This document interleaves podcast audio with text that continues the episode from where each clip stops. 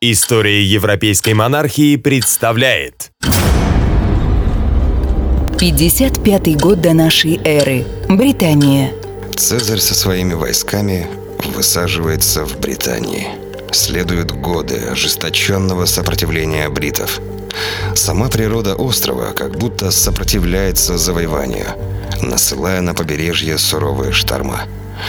Но даже боги не могут остановить великого полководца – он разворачивает метательные машины на палубах кораблей, обрушивая снаряды и стрелы на головы оборонявшихся воинственных племен. И хотя первая попытка покорить Британию оказалась для Цезаря неудачной, он не смирился с поражением и, в конце концов, отбросил непокорные племена вглубь острова. 49 год до нашей эры. Древний Рим. Ряд крупных военных успехов побудили в Цезаре честолюбивые амбиции сделаться диктатором. Вопреки строжайшему запрету Сената, Гай Юлий Цезарь со своими легионами пересекает Рубикон, направляя войска на Рим. Сенат в страхе обещает Цезарю консульство, лишь бы полководец распустил войска.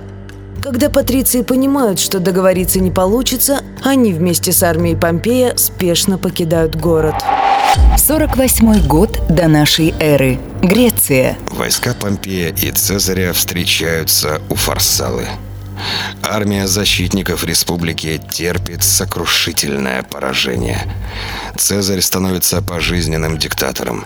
Битва при Фарсале знаменует конец Римской республики и начало империи. 122 год нашей эры. Британия. Воинственные племена пиктов неоднократно поднимают восстание против метрополии. Император Адриан решает лично посетить остров. Ему в голову приходит идея строительства Великой Стены, которая отгородила бы цивилизованную часть острова от диких северных горных долин. По распоряжению императора в самой узкой части острова начинается строительство вала, который будет назван в его честь Адриановым. 407 год нашей эры. Древний Рим. Начинается массовое нашествие вестготов, вандалов и свевов на территорию Рима. Римский наместник в Британии решает перебросить свои легионы на континент для спасения гибнущей империи. Это знаменует окончание римского владычества в Британии. Коренное романизированное население острова остается один на один с многочисленными племенами варваров. 410 год нашей эры. Древний Рим. Племена варваров подошли к стенам Рима, и впервые за восемь столетий чужеземное войско осадило Вечный город. После повторной осады королю Вестготов Аллариху удается войти в город. Разграбление Рима знаменует закат некогда всесильной империи.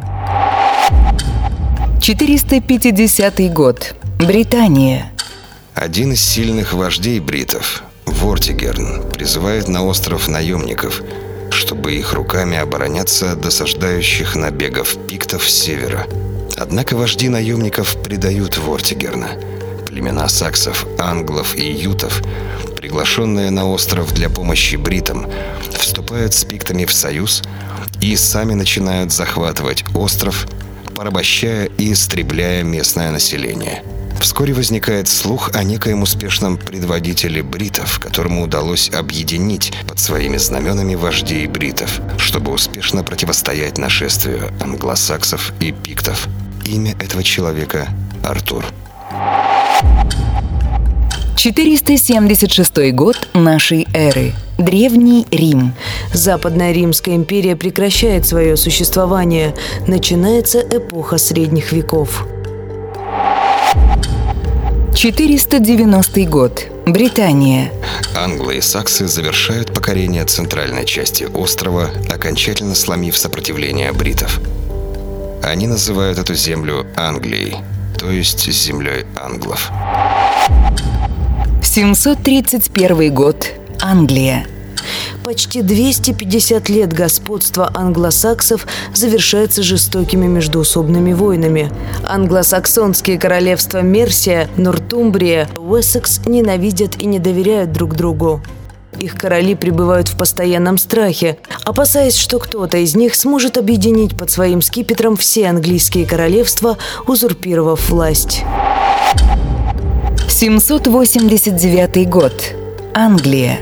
Королю Мерсии Оффе почти удалось объединить к этому времени англичан. Он подавил мелких королей долины Северна, разбил западных саксов, обезглавил короля Восточной Англии, он владеет Лондоном, он прибрал к рукам Кент. Оффа первым называет себя королем всех англичан. Король франков Карл Великий пожелал женить своего сына на одной из дочерей Уфы для укрепления союза между Священной Римской империей и Англией. Именно в этот великий для Англии период, одним прекрасным летним днем, не предвещавшим беды, шерифу Дорчестера сообщили, что к берегу подошли три корабля. Обрадованный шериф вскочил на коня и отправился с несколькими людьми к бухте, желая по достоинству встретить купцов, посетивших его город. Однако мнимые купцы внезапно хватаются за оружие. Шериф и его люди были на месте порублены на части. Впервые нога викинга ступает на британское побережье. 871 год. Англия. К этому времени викинги захватили почти всю Англию. Монастыри были разграблены, а церкви сожжены дотла – Свирепые, бесстрашные воины с топорами, отважные мореплаватели, как будто бы исторгнутые самой преисподней, наводили ужас на потомков тех, кто когда-то также покорял этот остров. Награбив монастыри и досыта умывшись кровью, викинги покидают остров, чтобы вернуться на его благодатные земли в следующем году с новым еще большим войском. После многочисленных поражений, десятилетий террора и ужаса, англичане наконец-то обрели надежду в лице короля Альфреда. Сплотившись под знаменами этого короля, они перешли к партизанской войне, а затем смогли победить викингов и в открытом сражении. Те, кто доселе считался непобедимыми демонами, были разбиты, а их трупами было усеяно все поле. 1014 год. Англия. Англосаксонские короли были окончательно разбиты викингами, и их потомки бежали в Нормандию. Империя датчан находится в зените своего могущества. Король Кнут предъявляет свои права на Англию и Шотландию, и обе страны покорно признают свой вассалитет от него. 1035 год. Нормандия. Король Кнут умирает, а вместе с его смертью распадается и могущественная империя датчан. Однако к этому времени усиливается одно из государств викингов – Нормандия – Менее чем за сто лет морские разбойники, осевшие в этих землях, превратились в могущественное государство. Герцоги Нормандии обладали сильной армией, и их переполняли не менее сильные амбиции. Реставрированный на английском троне англосаксонский король Эдуард Исповедник – слабая и безвольная личность. В обмен на гарантии своего правления он клянется завещать престол нормандскому герцогу. В королевстве к этому времени всем давно уже заправляют потомки викингов из числа первых завоевателей, которые к этому времени стали влиятельными графами. 1066 год. Англия. Перед смертью Эдуард Исповедник в нарушении своей клятвы завещает престол Харальду, влиятельному английскому графу незнатного происхождения. Это вызывает злобу у нормандского герцога Вильгельма, его флот пересекает воды пролива, и армия норманов высаживается на острове. После мощного артиллерийского обстрела английской армии из луков, войска Вильгельма, чередуя обстрел атаками конницы, так и не смогли вынудить англичан отступить. Видя упорное сопротивление, Вильгельм прибегает к хитрости. С наступлением вечера он приказывает своему войску отступить. Большая часть войска Харальда, принимая маневр за поражение, переходит в наступление, оставив стратегически выгодные позиции. Это позволяет армии Вильгельма перегруппироваться и нанести англичанам сокрушительный удар. Сам Харальд смертельно ранен в правый глаз стрелой. С этого момента начинается нормандское завоевание Англии потомками викингов, а Вильгельм входит в историю под прозвищем «Завоеватель», Старая англосаксонская знать жестоко истребляется, а земли делятся между новыми господами.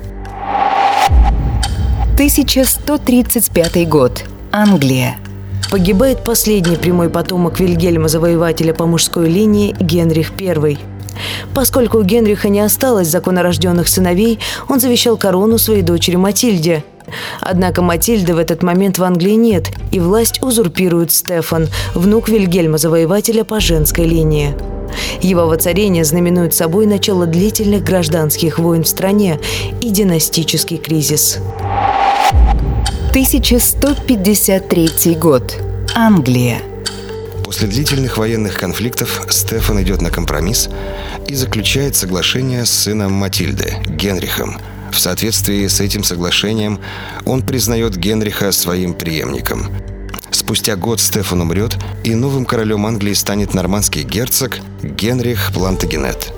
Благодаря его браку с Леонорой Аквитанской, Англия расширяет свои границы до Пиренейского полуострова и становится одной из самых могущественных империй.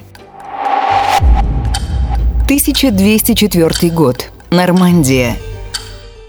Шел пятый год правления младшего сына Генриха Иоанна. Начатая два года назад военная кампания французского короля приводит к утрате Англии большей части Нормандии. В марте перед французами капитулирует грозная крепость Шато-Гаяр, открывая дорогу на Руан. А три месяца спустя капитулирует и столица герцогства. 1294 год. Между французским и английским королем разгорелся конфликт из-за Гаскони. Это герцогство, принадлежавшее Англии еще со времен брака Элеоноры Аквитанской и Генриха II, было последним владением англичан на континенте. Расположенная у южных рубежей Франции, английская колония представляла собой постоянный источник угроз и вызов усилившимся амбициям французской стороны – Используя надуманный предлог, Филипп IV объявляет герцогство конфискованным, вследствие чего между Англией и Францией разгорается военный конфликт. 1297 год. Эдуард заключает с французским королем Филиппом IV перемирие, которое ставит точку в конфликте из-за Гаскони. Гарантией мира будет брак между дочерью французского короля и английским принцем – этот брак впоследствии приведет к рождению английского короля Эдуарда III, в жилах которого будет течь как французская, так и английская кровь, и притязания которого на корону Франции станут началом Столетней войны. История европейской монархии. Второй сезон подкаста «История европейской монархии. Рождение Англии».